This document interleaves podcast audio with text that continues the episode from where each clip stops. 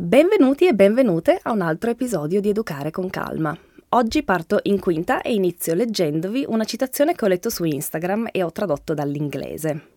Voglio appoggiare i genitori di tutto il mondo tutti gli adulti che capiscono che come educhiamo i nostri bambini ha un impatto enorme sul mondo che stiamo costruendo. Voglio che il nostro contenuto ispiri le famiglie di tutto il mondo ad agire per l'uguaglianza. È ora di smettere di pubblicare libri per bambini che sono fantasie bianche di classe media di una versione del mondo idealizzata e censurata. La maggior parte dei libri per bambini che sono ora sul mercato sceglie di non rappresentare persone con disabilità, persone di colore, persone LGBTQ e anche solo persone che non rientrano nel ceto medio-alto. Se allarghiamo la rappresentazione nei libri per bambini, possiamo far sì che le famiglie siano più inclusive e quando le famiglie diventano più inclusive, il mondo cambia.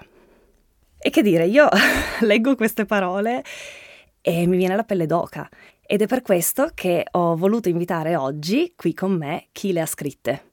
In realtà l'ho invitata molto molto prima che le scrivesse perché a me questa autrice è arrivata proprio dentro.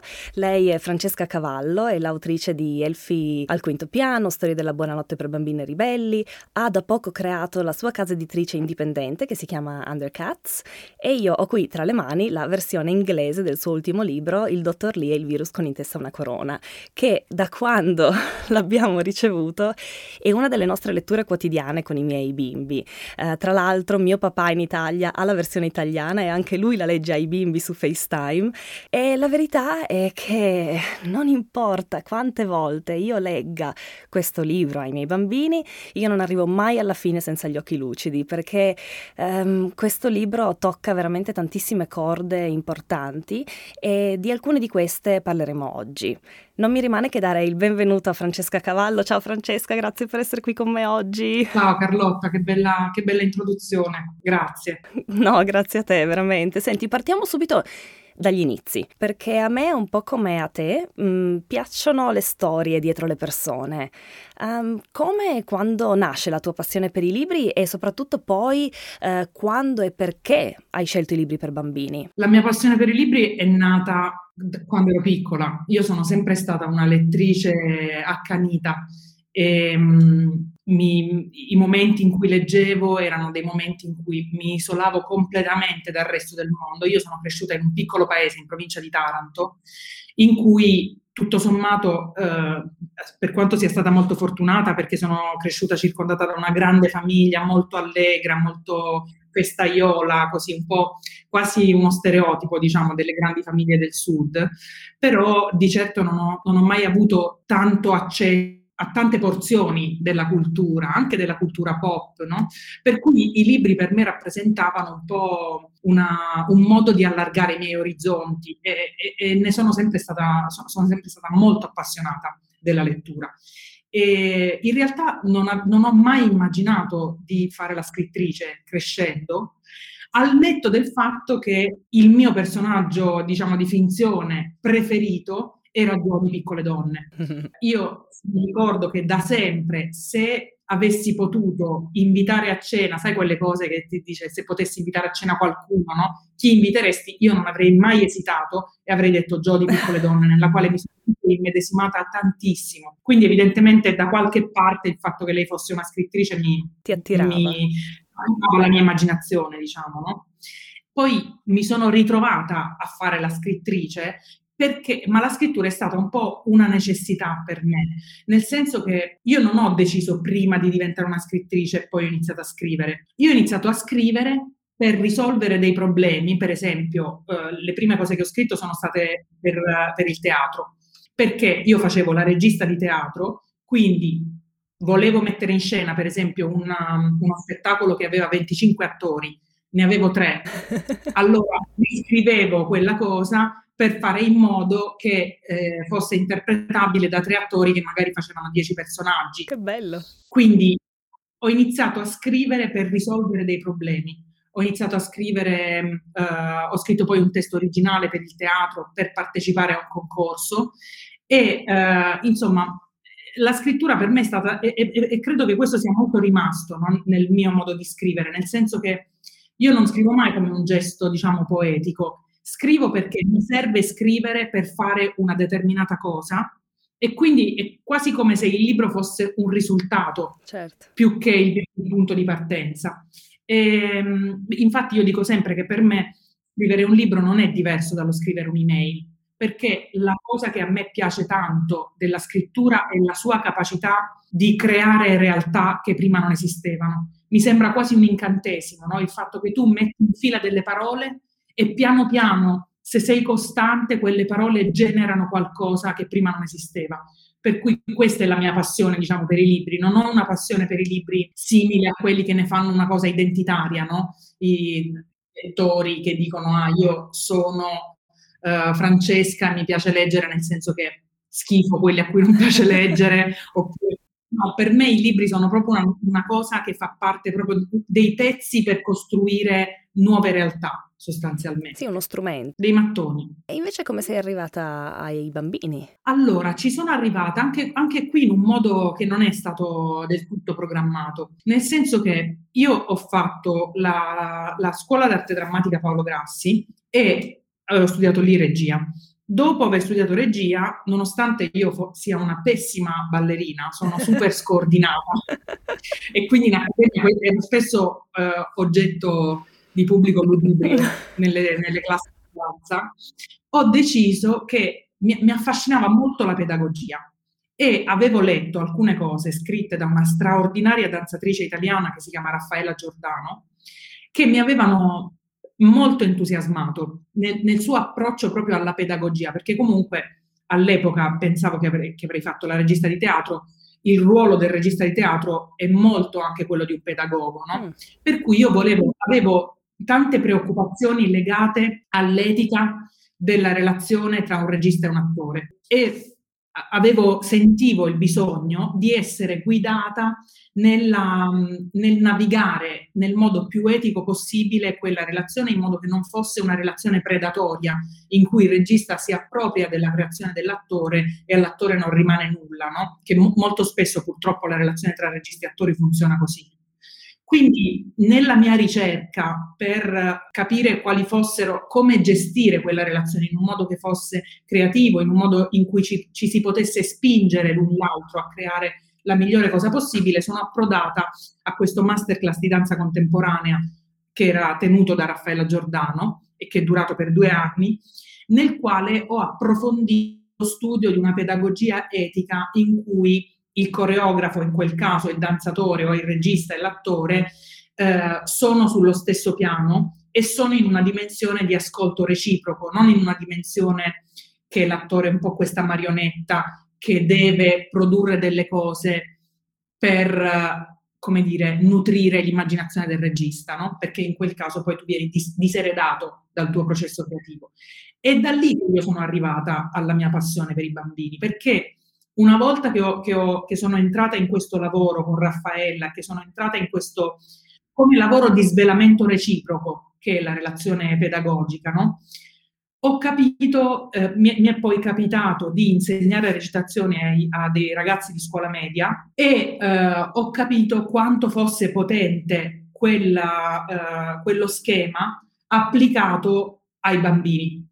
E mi è, venuta un po questo, mi è venuto questo desiderio di inaugurare una ehm, comunicazione rivolta ai bambini che riprendesse online, perché all'epoca eh, stavo lavorando, avevo iniziato a lavorare su una rivista su iPad per bambini, sulla creazione della prima rivista su iPad per bambini e quindi volevo provare a riportare alcuni di quei principi che poi erano quelli che, ai quali io sono arrivata tramite la danza, ma che sono stati poi esplorati ovviamente in Italia da Loris Meneguzzi, da, da, ovviamente da Maria Montessori, insomma l'Italia è un po' il faro nel mondo di questo modello pedagogico. Per cui ho sentito diciamo, la necessità di portare questa prospettiva nel mondo delle app per bambini, che all'epoca erano tutte tipo eh, fai questo gioco e impari le equazioni, fai quest'altro gioco e impari quest'altra cosa, no?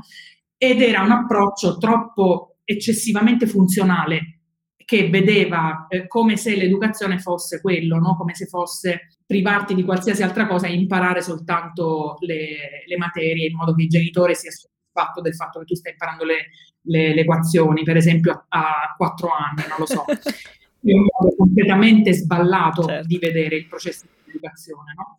anche perché spinge il bambino molto alla performance, quindi è un modo di diseredare il bambino dalla gioia del processo dell'educazione che vale molto. Quindi questo è stato, diciamo, l'insegnamento della recitazione a questi bambini, passando da questa esperienza di danza e poi approdando a questa cosa della, della rivista per raccontare il mondo ai bambini invece che per raccontargli storie di fantasia, no? Questo era perché poi io ho sempre avuto una passione politica e legata all'attivismo molto forte, per cui mi irritava molto quando sentivo i grandi, tra virgolette, dire che tanto i giovani non sono più appassionati alla cosa pubblica, che non sono, no? E quindi dicevo, cioè, non, non possiamo aspettare che la gente abbia 18 anni per iniziare e, e, aspettarci che scatti come un interruttore un interesse nei confronti del mondo quando uno raggiunge l'età del voto, no? L'interesse nei confronti di quello che ci circonda, della realtà che ci circonda, va coltivato da quando siamo piccoli. Questo sguardo che non deve vagare soltanto in mondi di fantasia, di cavalieri, gnomi, eccetera, ma un, uno sguardo sul mondo che deve, come dire, appassionare i bambini alla scoperta della realtà di ciò che li circonda. Per cui questo è stato un po' il mio, il mio, percorso, diciamo. Allora, io non mi vedono da casa, ovviamente, ma io ho male al collo da quanto sto facendo sì con la testa, perché veramente, cioè, eh, prenderei tutto e lo, lo inquadrerei. Um, sono assolutamente d'accordo. E tra l'altro hai detto, mm, appunto, hai parlato tu, mm, hai introdotto, tra virgolette, una domanda che ti avrei fatto dopo. Nella maggior parte dei tuoi libri non ci sono fantasia, elementi magici, principesse, principi azzurri, um, ovvero non c'è tutto ciò che c'è nei tipici libri da bambini. Che cosa ti fa credere o che cosa ti fa sperare che i bambini e le bambine accoglieranno le tue storie con lo stesso entusiasmo con il quale accolgono Frozen o Peppa Pig? Credo che si tratti di un lavoro molto profondo sulla storia, nel senso che quando io scrivo per bambini, a parte che ora eh, il, eh, Elfi al quinto piano ci sono gli elfi comunque dentro, quindi alcuni...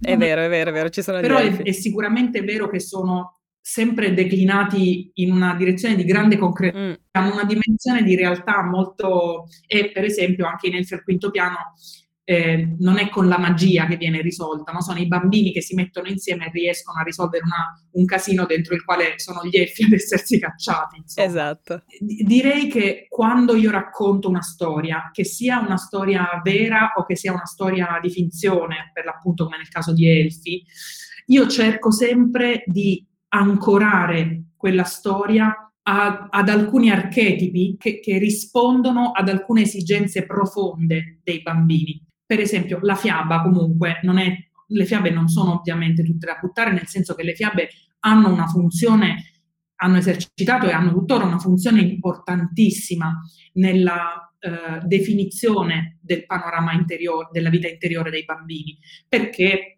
tutti gli aspetti legati per esempio alla, eh, su, all'attraversamento del bosco, al superamento delle difficoltà, alla eh, fiducia nel fatto che si può uscire da situazioni eh, difficili, alla semplicemente realizzazione che, sono, che c'è la sofferenza nel mondo, che ci sono alcune cose cattive nel mondo, no? anche quello, quello è una dimensione che è stata molto, con il tempo purtroppo, molto allontanata dal panorama delle fiabe che raccontiamo ai bambini, che sono state molto edulcorate, ma che in realtà, per esempio, è fondamentale perché i bambini intuitivamente, prima di tutto, hanno tanti sentimenti negativi e hanno bisogno di vederli riflessi nelle fiabe perché questo gli dice che se hai dei sentimenti negativi non sei sbagliato. I sentimenti negativi, le cose brutte fanno parte del mondo, no? Per cui ci, diciamo, io tento con le mie storie di cambiare completamente la carrozzeria, se vuoi, mm. però il motore è, rimane lo stesso, per cui i bambini trovano in quelle storie degli agganci ad alcune cose che stanno cercando, molto profonde. Per esempio, nel dottor Lee il virus con in testa una corona, io ho fatto questo ragionamento, e cioè che mentre noi adulti abbiamo consumato e stiamo consumando gigantesche quantità di informazione che non ci servono. Non è che noi abbiamo bisogno di, di tutti i giorni di vedere il servizio sul coronavirus, però perché lo guardiamo? Perché avere più informazione ci dà l'idea, in questa situazione di enorme incertezza, di poter avere un senso della direzione in cui questa macro storia sta andando. I bambini questa opportunità non ce l'hanno avuta perché noi ci siamo rivolti ai bambini quasi esclusivamente dandogli delle regole. Ti devi lavare le mani, non devi portare la mascherina, eh, non puoi parlare con i tuoi compagni a scuola, devi fare questo, non devi fare quell'altro. E sostanzialmente i bambini è più di un anno che nella maggior parte dei casi è come se stessero volando con una benda sugli occhi. Ma immaginiamoci per noi cosa vorrebbe dire se uno cambia completamente tutte le nostre abitudini, ci cambia le regole da un giorno all'altro e non ci dà un'arcata complessiva di quello che sta succedendo.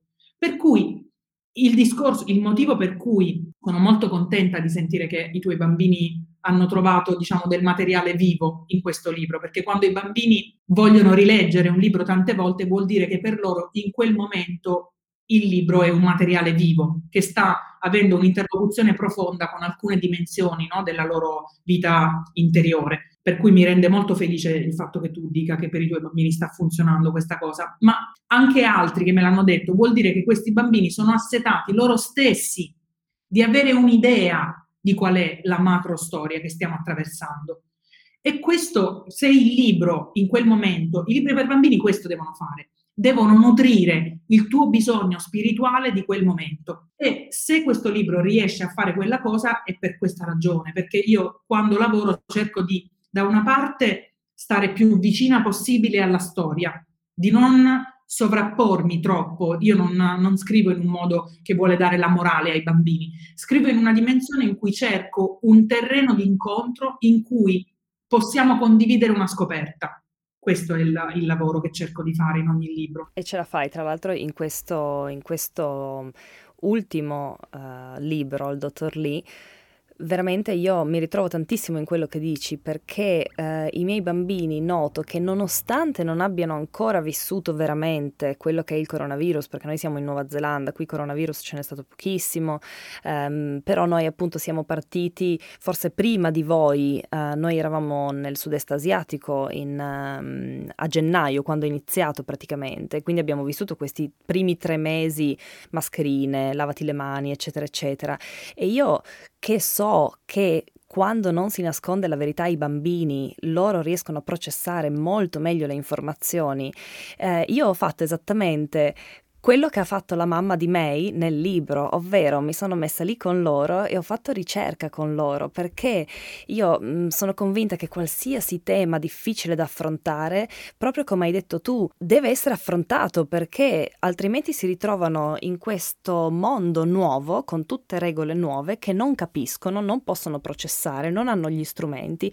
Quindi io veramente questo libro l'ho apprezzato cioè all'infinito proprio, mi è piaciuto Grazie. tantissimo ed è per questo che sono sicura che anche loro, anche a loro è piaciuto perché dice la verità e i bambini vogliono ascoltare la verità.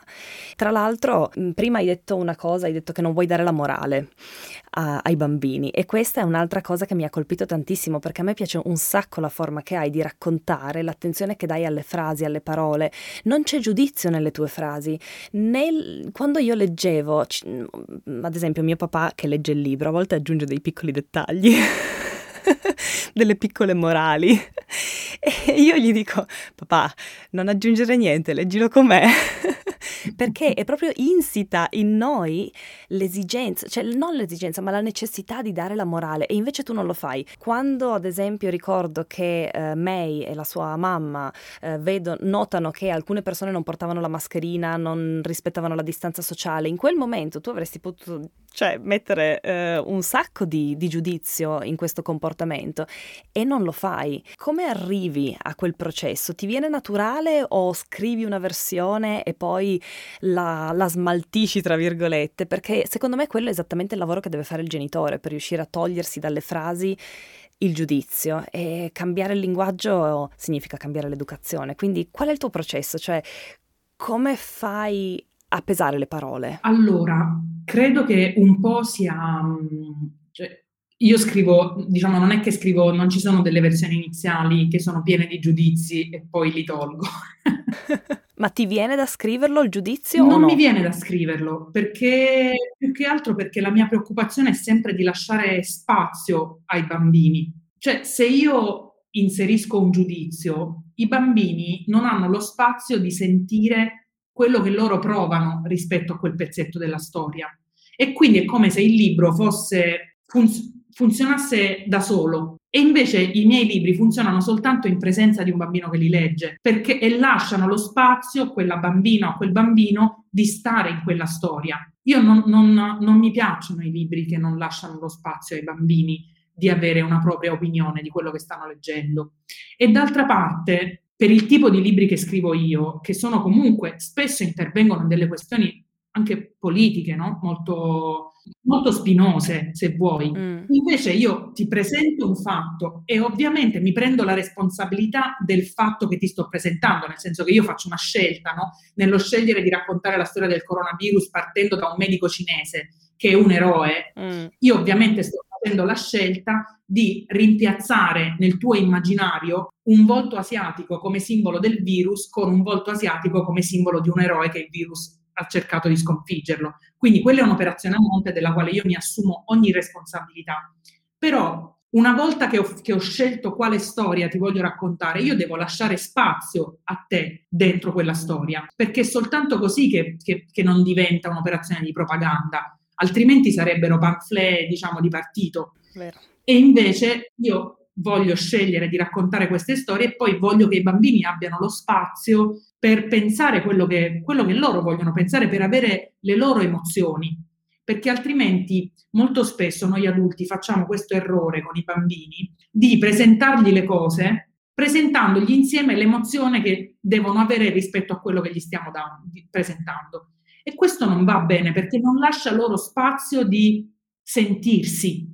E questo invece è molto importante, no? perché l'autoregolazione delle proprie emozioni, anche soltanto il capire che cosa si sta provando, richiede che noi lasciamo ai bambini lo spazio per sentirsi. Se noi non glielo lasciamo e ti diciamo questa è questa cosa e tu ne devi essere felice, questa è questa cosa e tu la devi giudicare come una cosa brutta, lì ci stiamo comportando volendoci sostituire sostanzialmente al bambino e questo secondo me va sempre evitato. Che bello, bellissimo, tra l'altro in tutto credo quello che riguarda la genitorialità. Uh, secondo me se riuscissimo a tirarci un attimo indietro e lasciare spazio ai bambini uh, sarebbe tutto un altro modo di essere genitori. Ma senti, ma tu non sei genitore, come conosci così i bambini? Non sei il genitore, non hai studiato, cioè sì, hai fatto un percorso comunque nella pedagogia come ci raccontavi prima, però come fai? Cos'è? Da dove ti arriva questa sensibilità, questa introspezione nel mondo infantile? Allora, in parte mi arriva dalle letture che ho fatto, nel senso che poi quando ho iniziato a, ad appassionarmi la pedagogia ho, ho, letto diversi libri, o insomma ho un'esperienza diciamo, teorica mm. di alcuni di questi temi. Poi ho dei nipotini che ah, sono okay. una fonte di ispirazione costante. Quanti anni hanno? Loro hanno due anni e mezzo e quattro anni e mezzo. E hanno letto il dottor Lee? Hanno letto, loro leggono ovviamente in anteprima tutti i miei libri. che bello! Quindi, sì, sì, sono, hanno letto, a volte mi danno anche dei, dei, consigli, Olivia che è quella un pochino più grande, per esempio su Elfi al quinto piano mi ha dato dei consigli per le illustrazioni, eccetera, è molto, è molto attenta. Che bello! Quindi certe volte si accorge alcune cose che a volte magari sfuggono anche a me, no? perché poi io sono così dentro un libro a volte che... Eh certo. Però e poi ho la mia infanzia e quindi ho fatto un lavoro anche attraverso la terapia negli anni per capire alcune delle ferite aperte dentro di me, no? legate alla mia infanzia e questo mi ha aiutato a sviluppare una sensibilità nei confronti di alcuni errori che fatti in, in, assoluta buona fede, perché poi io ho avuto dei genitori che sicuramente hanno fatto del loro meglio e alcuni degli errori che hanno fatto sono stati legati al fatto che nessuno di noi è perfetto, no? ehm, però alcune diciamo, delle ferite che sono rimaste e che con il tempo sto cercando di, di sanare legate alla mia infanzia mi hanno, fatto, hanno sviluppato in me questa, questa sensibilità nei confronti di un ciclo da interrompere, no? perché fare terapia è bello soprattutto per questo, perché ti dà la, poss- la, possibilità di non scaricare il tuo trauma sulle altre generazioni. Migliorare il mondo alla fine della fiera, questo vuol dire interrompere dei cicli di oppressione su scala personale e su scala sociale. Per cui eh, questo è stato, è, è molto anche quello che per me ha molta importanza. Bellissimo e tra l'altro nei tuoi libri tu tratti temi veramente importanti ehm, che riguardano la sostenibilità del nostro pianeta, di chi lo abita. Per esempio, vabbè, per me le lezioni mh, mm, che hanno imparato i bambini dalla pandemia alla fine del libro, eh, il dottor Lee, sono, sono straordinarie. Um, io queste tematiche le sento veramente molto vicine perché tre anni fa ho iniziato un percorso molto profondo nella sostenibilità, ma mi chiedo, anzi ti chiedo, credi che questo tipo di letteratura? Credi che se ci fosse più di questo tipo di letteratura mh, mm, potrebbe aiutare e ispirare anche chi quel percorso magari non l'ha ancora iniziato, famiglie che non sono ancora arrivate a quel punto nel, nella loro vita del prendersi cura del pianeta anche o comunque dell'avere un occhio di riguardo alla sostenibilità, dell'avere un occhio di riguardo a temi importanti come la tolleranza, il rispetto um, e come? Certo, assolutamente. Io credo che si stia aprendo aprendo, questo è proprio il cuore della missione di Undercuts, no? che è la mia, nuova, la mia nuova azienda. E io credo che si stia aprendo nel campo dell'intrattenimento per famiglie uno spazio completamente nuovo, perché con, fino a, a qualche anno fa essere un buon genitore voleva dire essere responsabili nei confronti del proprio figlio o della propria figlia e assicurarsi che mangiassero bene, che avessero una buona educazione, che avessero un buon sistema di supporto intorno. Ehm, ed era un po' come, ok, faccio queste cose per mio figlio, per mia figlia e sono un buon genitore. Negli ultimi 5-6 anni, co- tra il Me Too Movement, tra Fridays for Future e Black Lives Matter, io credo che sia cambiato in modo molto radicale il paradigma della genitorialità, perché milioni di famiglie nel mondo hanno iniziato a vedere il proprio essere genitori come uno degli atti politici più importanti e con più conseguenze che, farà, che faranno nella propria vita. E quindi è come se sempre più genitori al mondo abbiano l'impressione giusta, secondo me, che educare un figlio e mettere al mondo un mondo nuovo. Quindi rispetto a questa nuova presa di consapevolezza di tanti, ripeto, non stiamo parlando di poche famiglie, non, non è una nicchia questa, stiamo parlando di decine di milioni di famiglie nel mondo in questo momento. Rispetto a questo, l'intrattenimento per famiglie è ancora molto proiettato sul passato, nel senso che faccio riferimento a Disney perché comunque Walt Disney è quello che più di tutti ha plasmato il mondo dell'intrattenimento per famiglie a livello globale. No? Io ho una grande ammirazione per Walt Disney perché comunque riuscire a costruire per decenni eh, delle opere che plasmano così tanto l'immaginario di tante generazioni è una cosa ovviamente difficilissima.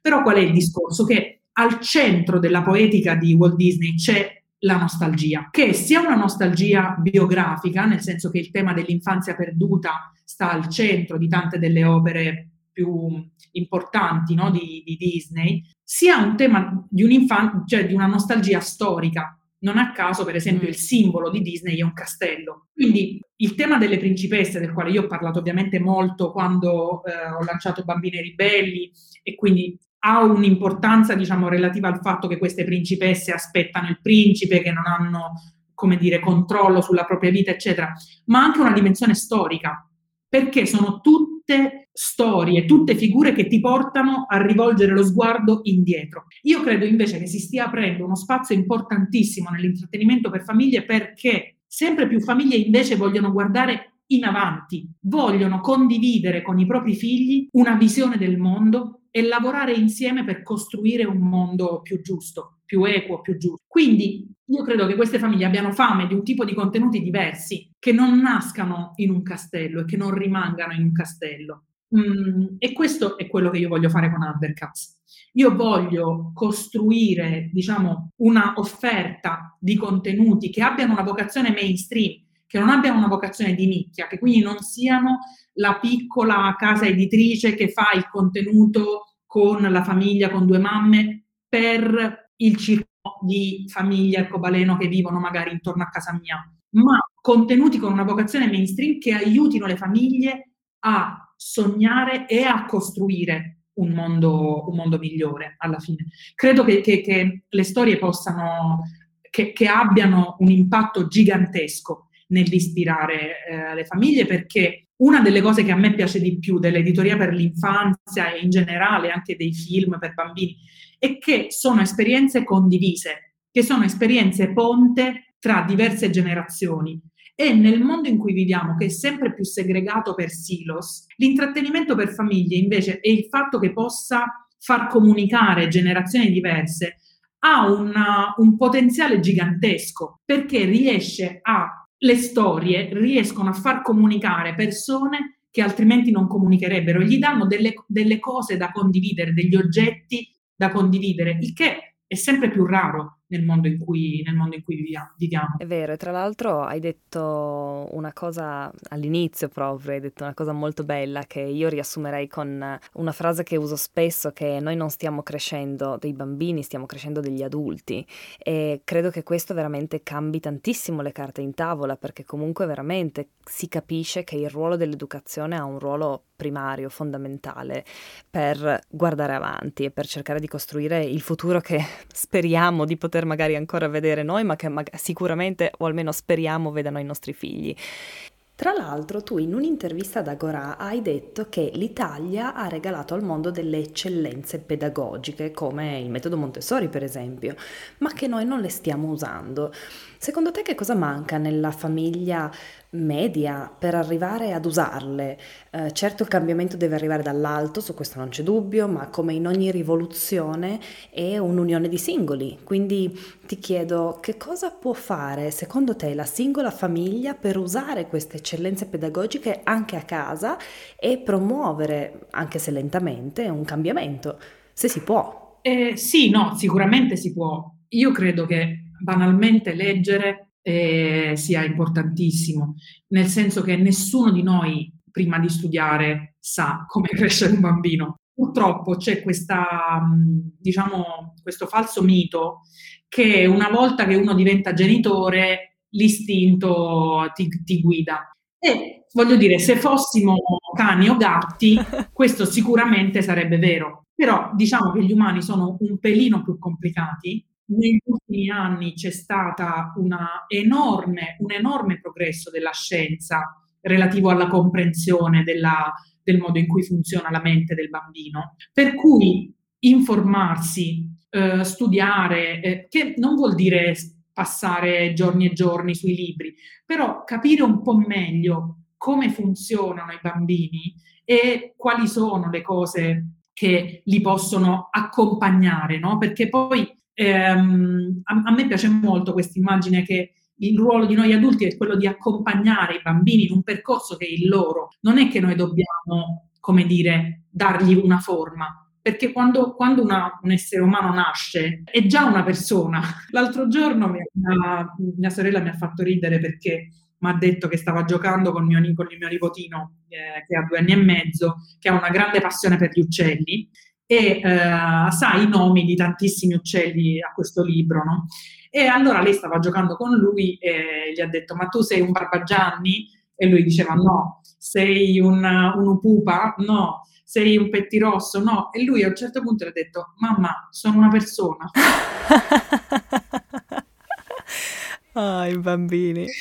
E ovviamente il fatto che ti fa ridere il fatto che lo dica un bambino di due anni e mezzo, però è vero quando lui dice io sono una persona, quindi noi, il nostro ruolo è quello di accompagnarli nella scoperta di se stessi e di scoprire noi stessi anche in quella dinamica, no? Per cui sicuramente leggere, informarsi, ci sono tanti podcast adesso, ci sono tanti blog, non si tratta soltanto di leggere dei libri, no? Questo può aiutare moltissimo. Tra l'altro, capire meglio noi stessi, a capire le cose che i nostri genitori hanno sbagliato con noi. Quindi è anche un viaggio interessante dentro noi stessi, non soltanto da fare per i, per i bambini. Sempre, io lo dico, lo dico, sempre, io vendo corsi online per genitori e un genitore magari si aspetta che comprando il mio corso online gli, gli dia degli strumenti per gestire i figli, per gestire la crisi, che effettivamente sì, faccio anche quello, ma poi mi dicono, ma eh, questo è tipo una sessione di, di terapia, e faccio, eh, ma quello è essere genitori, quello è educare i bambini, dobbiamo educare prima noi stessi,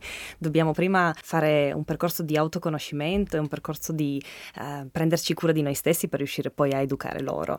E, um, e, tra l'altro bellissima la risposta di tuo nipote perché comunque fa capire ancora una volta qu- di quanta verità, di quanto abbiano bisogno i bambini della verità. Mi piacerebbe vedere molti più libri um, come, come, i tuoi, mi piacerebbe veramente progetti. Che progetti hai adesso per il futuro? Ci, ci puoi svelare un qualcosina o hai un libro in in, eh, in cantiere? Allora, abbiamo in realtà uh, cinque libri in lavorazione. Wow. Per cui l'obiettivo di Undercuts è proprio questo, è proprio quello di io fino adesso, diciamo, come autrice singola, ho fatto negli ultimi dal 2016 ad oggi ho praticamente pubblicato un libro all'anno sempre e adesso con Undercuts l'obiettivo è di scalare questa produzione, non a numeri troppo grossi, perché comunque secondo me è molto importante concentrarsi su dei titoli, um, dei titoli grandi mm. che possano allargare il confine, non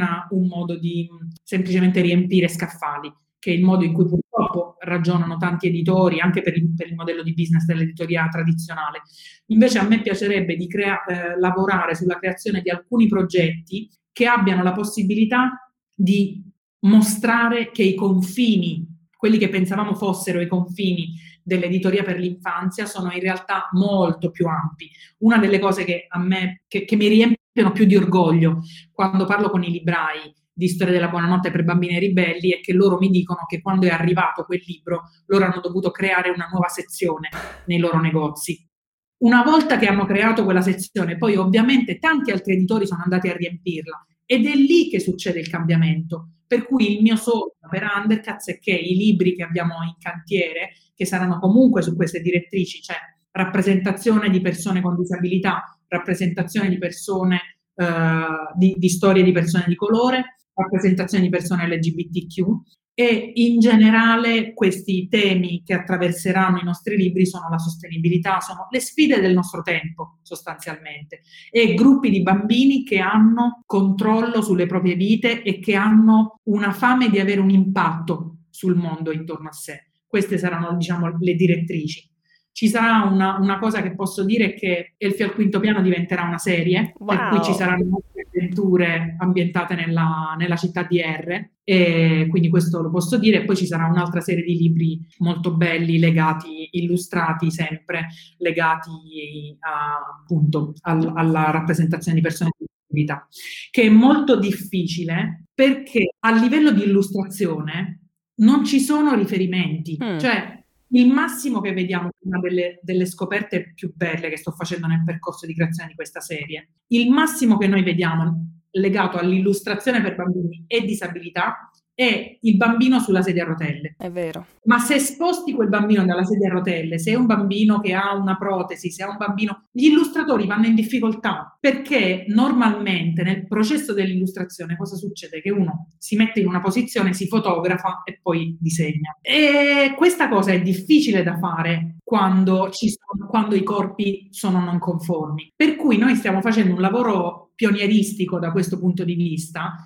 con la speranza anche di offrire materiale ad altri illustratori che magari inizieranno a raccontare queste storie su come rappresentare dei corpi non conformi e nel dare materiale nell'immaginazione dei bambini e delle famiglie in generale ovviamente di non essere spaventati da quei corpi. Una delle cose che a me preme molto nel mondo della rappresentazione della disabilità della presentazione della, della, disabilità prima ancora della rappresentazione. Quando ci sono de, delle persone con disabilità, i genitori, i bambini normalmente sono molto interessati no? e guardano in modo molto spontaneo, fissano, vogliono capire, vogliono... è una cosa diversa, certo. credono. Il genitore qual è la cosa che dice? Armato di buonissimi sentimenti, non guardare. guardare. E nel dire quelle due parole, quello è un primo esercizio enorme di marginalizzazione escludi quella persona dal tuo sguardo, toglila dal tuo campo visivo. Poi è ovvio che siccome c'è un trauma da parte delle persone con disabilità legato al fatto che magari possono essere state bullizzate, possono, perché purtroppo ci sta che una persona con disabilità ti dica preferisco che uno non mi guardi e noi dobbiamo accettare quella cosa.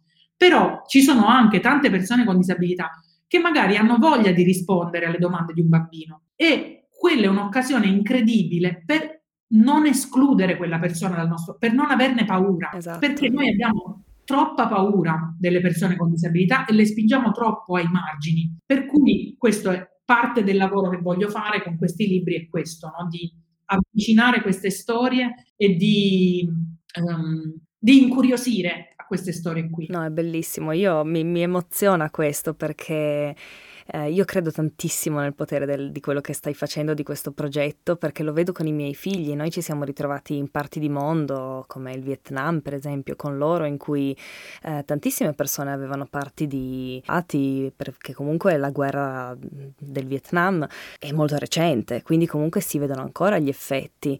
E, e la cosa più bella è che spesso e volentieri le persone avevano voglia di raccontarti le loro storie, se dai loro l'opportunità, perché spesso e volentieri quel non guardare significa anche da, non solo lascia, lancia appunto quel messaggio al bambino, ok, questo mh, mm, è un argomento tabù, è un argomento da evitare, ma mm, come dicevi proprio tu, a volte ferisce anche la persona perché non si sente più persona. E, e invece quando noi ci avvicinavamo a queste persone, magari parlavamo con loro alle bancarelle dei mercati e poi facevamo una semplice domanda, che ne so, come hai perso il braccio, loro erano felici di, di comunicarcelo, di parlarcene e questo mi ha colpito tantissimo e ho scoperto che anche solo proprio quella piccola domanda, invece del non guardare, o anche solo l'avvicinarci e semplicemente iniziare a parlare con quella persona, mandava via, scacciava via quella paura che comunque c'è, perché è diverso, perché quella persona è diversa. E, ehm, e quindi guarda, io non vedo l'ora. Quando li fai uscire? Domani? Il primo uscirà a luglio. Wow, allora vicinissimo proprio.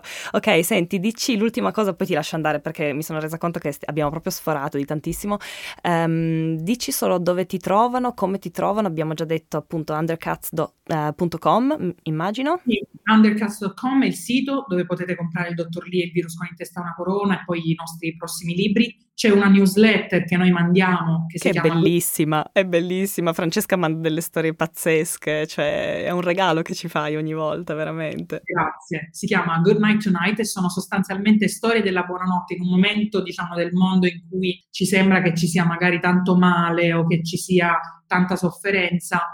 Sono storie in cui io racconto di persone che oggi stanno facendo delle cose meravigliose per per avanzare, diciamo, la storia dell'umanità. E, ehm, e quindi e, e, anche lì vi potete iscrivere su undercats.com slash goodnight. E poi su, ci trovate su Instagram me come Francesca The Rebel e, e, Undercats come Undercats Media. Quindi spero di incontrarvi e di pro- proseguire questo dialogo perché di questo si tratta certo, su quei canali. Certo, io lascerò comunque tutti i riferimenti, i link nelle note dell'episodio, quindi vai tranquilla. Francesca, grazie mille, sei stata mh, mm, fantastica e mi è piaciuto tantissimo tutto quello che hai detto. Mh, mm, ho, avrei altre 5 ore di domande per te, ma ti lascio andare. Ciao, buona, buona buona con tutto. Grazie, alla, alla prossima. prossima. Anche a te. Ciao. Ciao, ciao Francesca. Ciao, ciao. Se mi conoscete un pochino, mentre ascoltavate la chiacchierata con Francesca, avete forse potuto immaginare la gioia che provavo io al sentire le sue parole, al sentire qualcuno che non sono io, che comunica tutti i messaggi che per me sono importanti.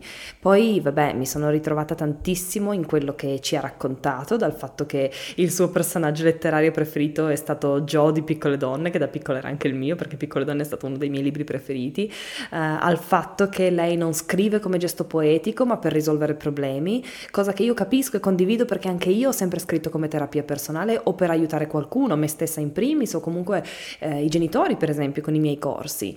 E poi ovviamente quando parlava dell'educazione come uno degli atti politici più importanti per creare un mondo nuovo, beh, eh, io ero mentalmente in piedi sulla sedia a farle una standing ovation. Uh, la cosa che mi è piaciuta di più è che mi dà tantissima speranza per il futuro è che anche se parlavamo di scrivere libri per bambini, del processo di scegliere le parole, eccetera, eccetera, eccetera, anche se parlavamo di letteratura, in realtà parlavamo di educazione, di evoluzione personale. Questo per me è emozionante e per questo ho aspettative altissime per Undercats e per il lavoro che Francesca e il suo team faranno negli anni a venire. E tra l'altro eh, ci tengo a raccontarvi che dopo questa chiacchierata con Francesca mi sono decisa a leggere con i bambini Elfi al quinto piano, che avevo evitato finora perché conoscete il mio punto di vista sull'esporre i bambini alla fantasia, ma ho deciso di leggerlo perché eh, prima di tutto questa è una storia basata sulla storia di Babbo Natale che i miei figli conoscono e che sanno non essere vera, eh, sanno essere una storia inventata. Se avete ascoltato il mio episodio sul Natale saprete come viviamo noi il Natale. E poi perché comunque i miei bimbi mi sembravano pronti ad accogliere questo tipo di eh, fantasia e devo dire che l'abbiamo adorato. Oliver in particolare lo chiedeva ogni sera prima di andare a dormire che leggevamo uno o due capitoli, quindi io sono stata felicissima di sapere che ci sarà una continuazione. Insomma, posso dire con assoluta certezza che oggi Francesca Cavallo è una delle mie autrici preferite di libri per bambini e davvero non vedo l'ora di vedere che cosa abbia in cantiere. E con questo vi saluto, vi do appuntamento alla prossima settimana con un altro episodio di Educare con Calma. Ovviamente mi trovate anche su www.lateradicarlotta.com e su Instagram e Facebook come Latera di Carlotta blog e non mi rimane che augurarvi buona serata, buona giornata o buonanotte a seconda di dove siete nel mondo. Ciao ciao!